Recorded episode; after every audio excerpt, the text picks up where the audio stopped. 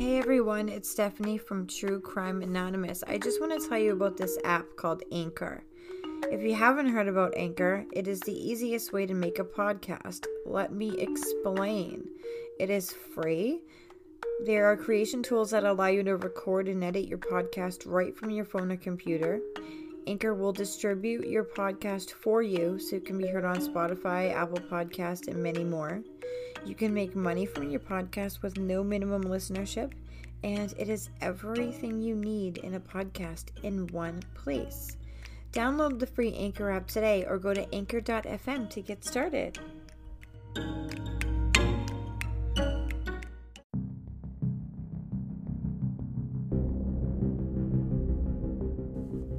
True Crime Anonymous may not be suitable for all listeners. Listener discretion is advised.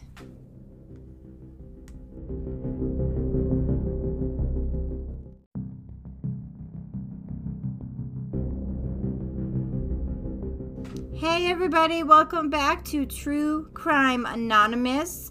I am coming to you to give you a bonus episode today. I said that if we hit 300 listens by the morning, that I would come to you with a bonus episode. And guess what? I woke up this morning and we were at 313 views. So thank you, thank you, thank you. Thank you guys so much for all the support. I now have listeners in Canada, in Ireland, in the UK, and obviously the United States. This is so fun. People hear my voice everywhere and I love it. I my voice is worldwide. I'm so dumb. But for today's episode, I am going to read you a story from one of my favorite books. It's called The Crime Book. And I bought it at Target. Um, and it has all sorts of different crime stories in it, dating back to like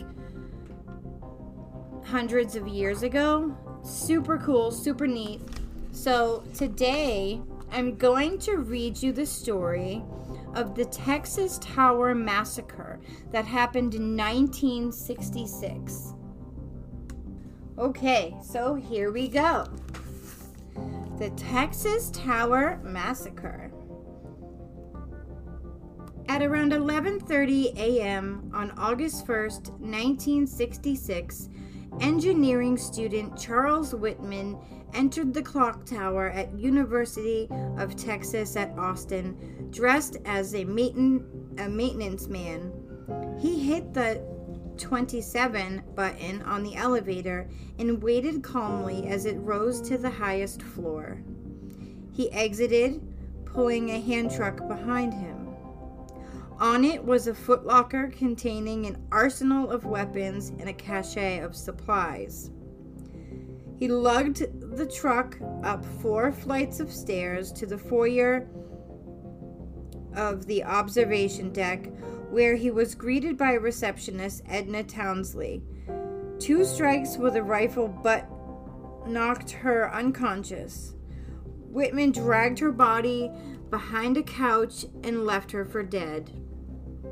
Brandishing two rifles, he muttered a polite hello to Cheryl Botts and Don Walden as they came in from the observation deck. The couple thought that he was there to shoot pigeons.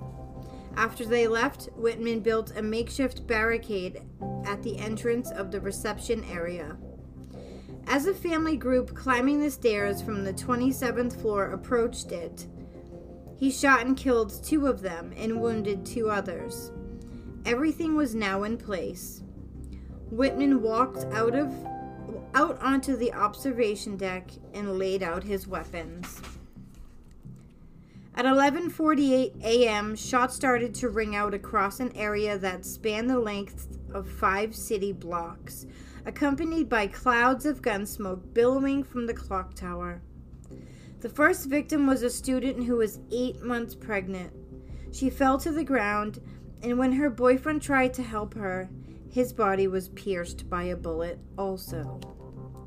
Whitman then picked off other students and staff members who were walking around the campus, several were killed outright, while he while the injured fell incapacitated or hurried for cover.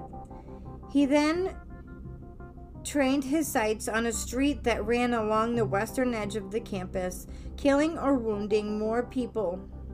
Hundreds of tourists, pedestrians, and store clerks witnessed the carnage as they hid behind trees, covered under office desks, or if they had been hit, played dead.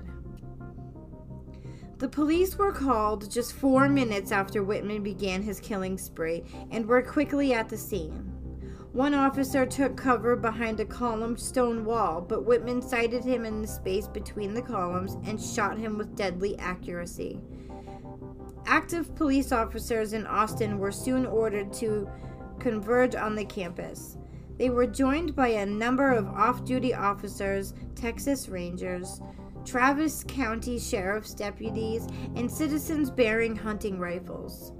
Twenty minutes after Whitman had killed his first victim, the people 231 feet 70 meters below him were beginning to return fire, and he was forced to seek refuge behind the thick walls of the observation deck. Whitman was able to continue shooting through the tower's water spouts, water spouts, but his range was drastically reduced. As a police marksman struggled to target Whitman from a small airplane near the tower, the sniper turned around and fired at him, causing the plane to circle away. Meanwhile, three policemen, Ramiro Martinez, Houston McCoy, and Jerry Day, decided to storm the clock tower. As they raced toward it, they were joined by armed civilian Alan Crum, a bookstore manager and former serviceman whom they deputized immediately. The four men entered the building and took the elevator to the top floor.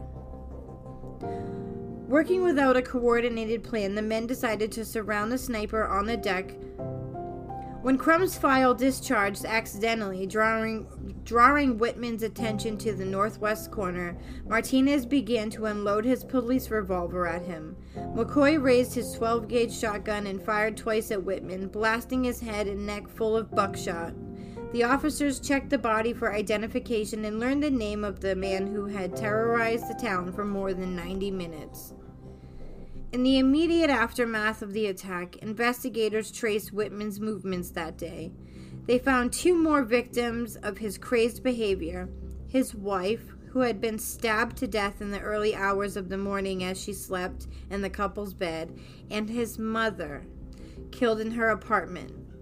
Whitman had covered both bodies with sheets and left handwritten notes beside them. But it was Whitman, Whitman's own suicide note, typed and handwritten at 6:45 p.m. on July 31st, that would offer the most clues to his state of mind. Among other things, it said, "I don't really understand I I don't really understand myself these days. I am supposed to be an average, reasonable, and intelligent young man. However, lately, I can't recall when it started, I have been a victim of many unusual and irrational thoughts. I talked to a doctor once, and they tried to convey him on my fears that I felt come. Overwhelming impulses. Since then, I have been fighting my mental turmoil alone to no avail. After stating that he intended to kill his wife, Whitman continued, I don't want her to have to face the embarrassment my actions would surely cause her. I truly do not consider this world living in worth living in, and I am prepared to die, and I do not want to leave her to suffer alone in it. Similar reasons provoked me to take my mother's life. In addition to his wife and mother, Whitman killed 14 people in cold blood and wounded 31 others that day. Most of the casualties occurred in the first 20 minutes. Before the shooting, U.S. police had no policies in place for responding to an attack. by what is known today as active shooter. And the event led to an overhaul of police procedures. Special weapons and tactic SWAT teams were formed nationwide. And these have been swooped into action in many similar atro- atrocities that have taken place in the decade since 1966. That is the end of the little story. Uh, a little backstory on Charles Whitman, the shooter. Charles Joseph Whitman was born in Florida in 1941. Although a good provider, his father was a disciplinarian who beat and berated his family. Charles was a polite and intelligent child who, at the age of 12, became one of the youngest Eagle Scouts in Boy Scout history. In high school, he was a popular student but experienced medical problems.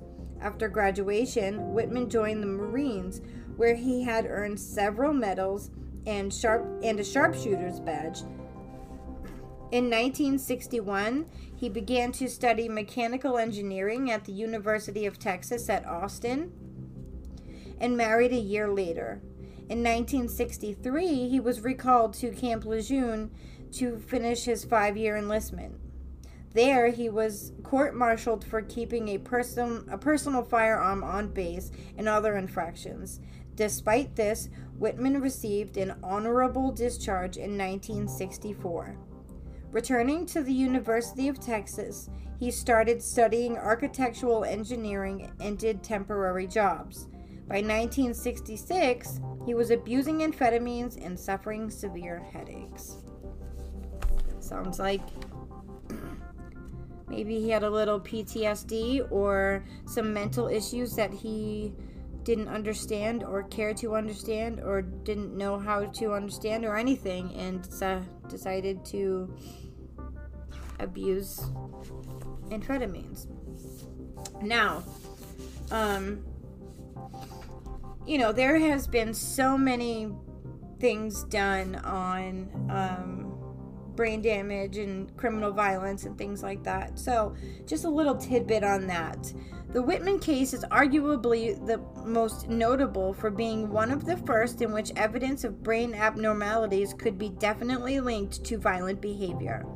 After he was gunned down, Whitman's body was transported to the morgue, where the top of his skull was removed with a bone saw. When his brain was removed, the examiner noted a tumor, roughly the size of a nickel in diameter, sprouting underneath the thalamus, which is crucially involved in awareness and consciousness. Most importantly, the tumor compressed the amygdala, a set of neurons located deep in the brain's medial temporal lobe that play a key role in the processing of emotions.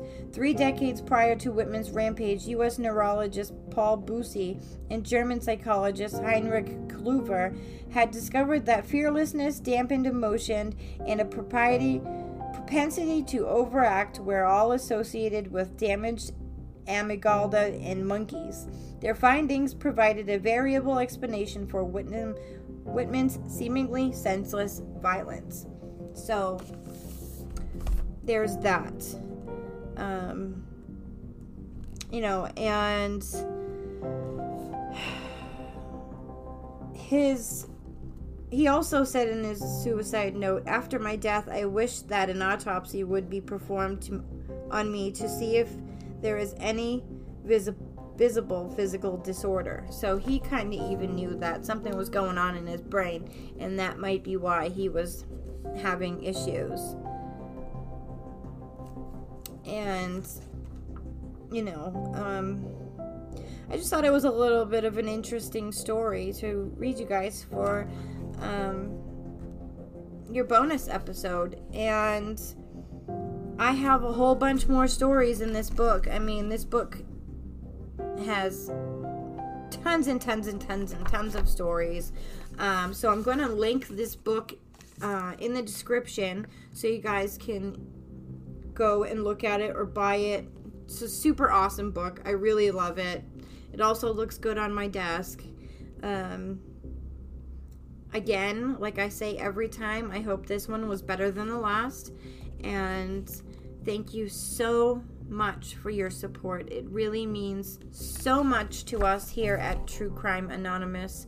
We are just so happy to see that this is starting to take off and people are really supporting us. And so, like us on Facebook at True Crime Anonymous, like us on Instagram at True Crime Anonymous, True Crime Anonymous at yahoo.com for any case suggestions um, comments, concerns, constructive criticism, whatever. Just give us an email to say hi. Send us a DM to say hi. Um, we're here for all of that. So thank you so much for your support. We love you. Buy our merch. Become a monthly supporter. Like, follow, share, support, all that good stuff. Have a great day, and I'll be at you tomorrow or the next day with a regular up uh, regular upload. It's a good one. Bye.